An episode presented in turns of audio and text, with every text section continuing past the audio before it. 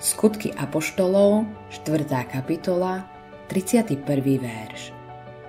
A keď sa takto modlili, zatriaslo sa miesto, kde boli zhromaždení, všetci boli naplnení Duchom Svetým a smelo hovorili slovo Božie.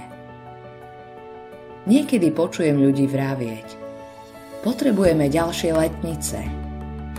Nie, tie prvé boli viac než postačujúce. Ale môže sa aj nám nestať to, čo sa stalo im? Odpoveď je áno, aj nie. Nikde inde v Biblii nečítame o prudkom vetre a zostúpení ducha v podobe plameňa na ľudí.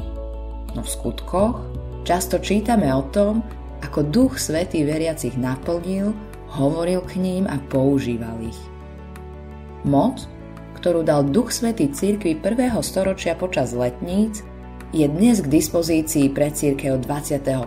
storočia.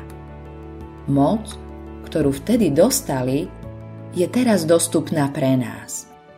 Duch Svetý naplňal veriacich prvého storočia znovu a znovu a znovu. Čítame o Petrovi pri krásnej bráne, ako ho Duch Svetý viedol, aby zodvihol chromého muža na nohy. Potom čítame, ako ho pán naplnil Duchom Svetým a on vyznal, že Ježiš je Mesiáš. Tá istá moc zostúpila na Pavla, keď sa snažil kázať evanilium vládcovi a čarodejník mu odporoval. A Biblia nám v skutkoch v kapitole 13 hovorí, že sa Pavol naplnený Duchom Svetým obrátil na toho muža a napomenul ho. Chcelo to smelosť od Boha – keď veriaci hlásali evanílium a prikázali im, aby prestali, modlili sa za ešte väčšiu smelosť, aby ho ďalej ohlasovali. A po tejto modlitbe v skutkoch Apoštolov 4. kapitole 31.